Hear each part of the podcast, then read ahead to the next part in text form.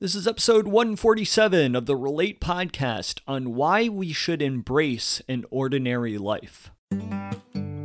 We are spending more and more time in the online world, looking through our screens and increasingly disconnected with those around us. But studies have proven that it's real life, meaningful relationships that bring us the most joy and happiness. It's all about human connection and conversing with people from a variety of backgrounds. Worlds change when eyes meet, so let's sit down and relate.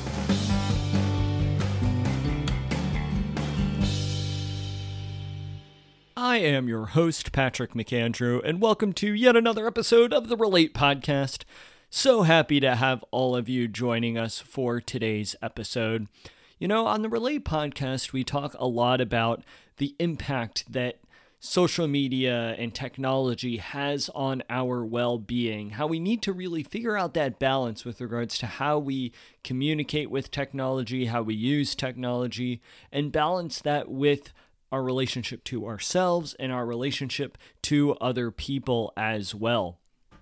One of the biggest downsides that technology has presented in our lives today is that it has created this illusion that an ordinary life is no longer acceptable. I recently stumbled upon the work of Alain de Botton, and he is this amazing person who found this organization called the School of Life. And one of the things he talks about is that we as a society have created this system where being ordinary and to define ordinary, one would say that you know you have all of your basic needs met. You have shelter, food, water. Perhaps you are working a job that is nothing in the spotlight. Uh, perhaps it provides a, a reasonable income for you and your family, and you're really able to live this healthy life but it's not quote unquote extraordinary compared to most people's standards. You're not famous or you're not well known. And Botton says that the reason why this has become the case is because of all the messaging that's coming out us through all the various different platforms that we're exposing ourselves to. We are constantly told that we need to pursue our goals. We need to pursue our dreams. We need to have the highest ambition possible so as to make the greatest impact on who we can become. Who we are is not necessarily good enough. And there's a lot of flaws in this thinking. The reason behind this is that most of us, as Botton goes on to say, will live an ordinary life. The 99% of us will live an ordinary life, and that this is actually a good thing because when we're living an ordinary life, we and we are happy, if we are living an ordinary life and we are happy, that shows that we have a high level of self esteem, that we are very confident in who we are and what we're doing with our lives, and really focusing on the true things that matter, like our relationships, our family, our friends, and really just fulfilling ourselves in those ways, in very simple ways. We don't necessarily need some huge, extravagant material things in our lives to fulfill this happiness. However, the world tells us otherwise. When we are on Instagram or Facebook, just social media in general, we could be scrolling through, looking at the lives of influencers, seeing their rich lifestyle, or I guess their perceived rich lifestyle, because as many of you probably know, a lot of that that is posted is fake. And we see these lifestyles and we're like, wow, this would be amazing. If only I could have that life. If only I could live that dream.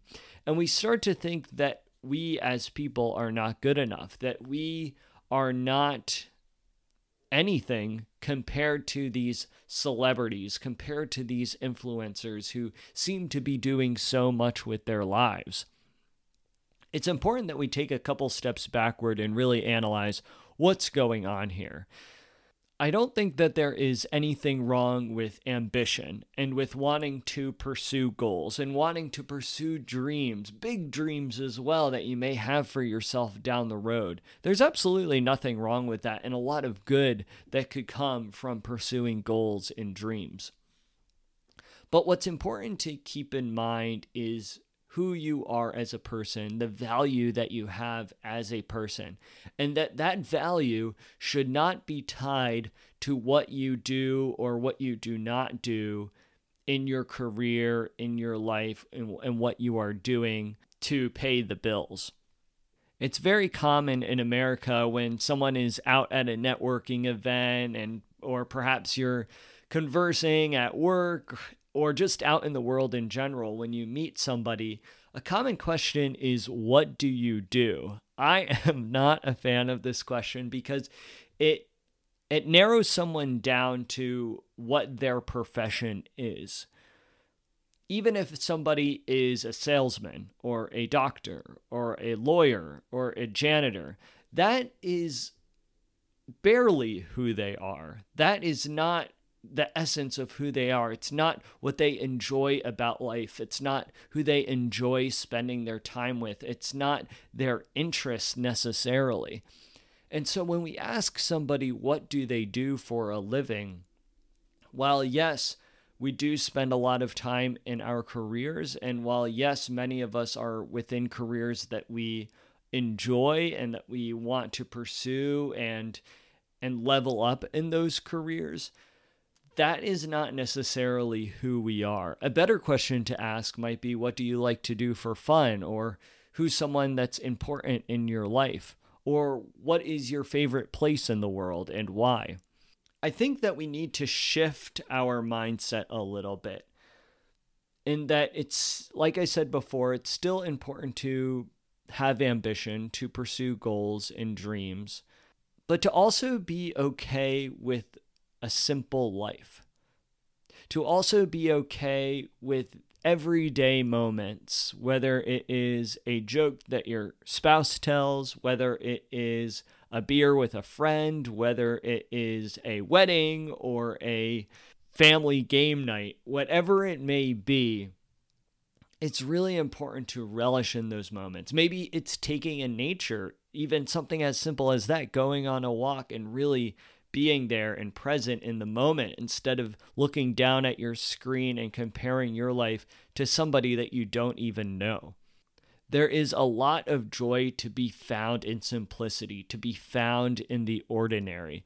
And it's really crucially important that we take the time to really dive deep into that simplicity, into the ordinary, and to really reject the idea that society is throwing at us that we need to be extraordinary. I'm guilty of this. I mean, I feel like I'm starting to get a little bit more focused in my life, but for a while I was pursuing so many different things with the idea that, okay, if one of these projects really gets a lot of traction, then I could be something extraordinary. I could have a strong impact on the world.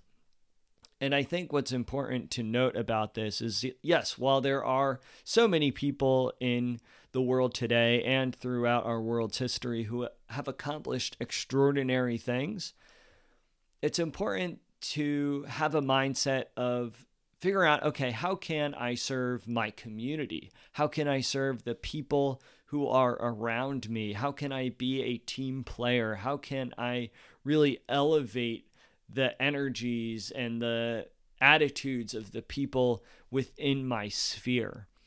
Now, yes, over time, that sphere might get larger and larger and larger, which will lead down the road to a potentially greater impact. But it's so important that we do not tie our self worth to that. It's really a shame that an ordinary life has been looked upon as unacceptable by society. But it's important that we don't dive into that sort of mentality and to really recognize within ourselves what makes us most happy, what makes us most fulfilled. And for a lot of people, an ordinary life is what's going to make us the happiest, is what's going to make us the most fulfilled. You hear about a lot of famous people and celebrities who really are unhappy with their lives. And not saying that all are necessarily unhappy with their lives, but you watch interviews with these people and you could tell that some of the things that make them most happy are the simple things, are times spent with family and friends, perhaps going on a trip together with loved ones. It's so important to keep these sort of things and these feelings in mind if you are pursuing a specific goal or dream and to not attach yourself too much to that outcome. It's all about the process and really figuring out okay, who are you as a person? Who are you as an ordinary individual? Because we're all ordinary and I think that's that's the biggest takeaway for this discussion is that we all are ordinary and ordinary people from time to time accomplish extraordinary things.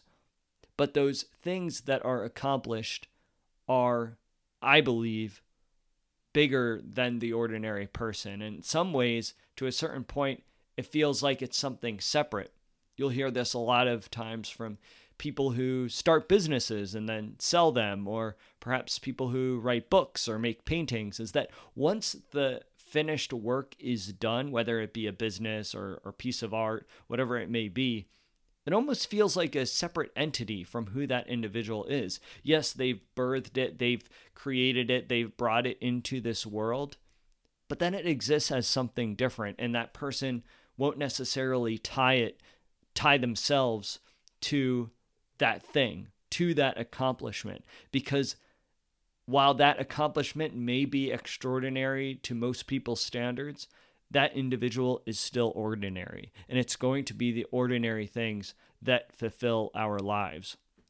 So while the media and social media and society may say, or it may seem like an ordinary life is no longer acceptable, know that that is actually what you want to achieve. You want to achieve what's ordinary, what's simple, because that's what's going to fuel the most fulfillment and happiness in your life.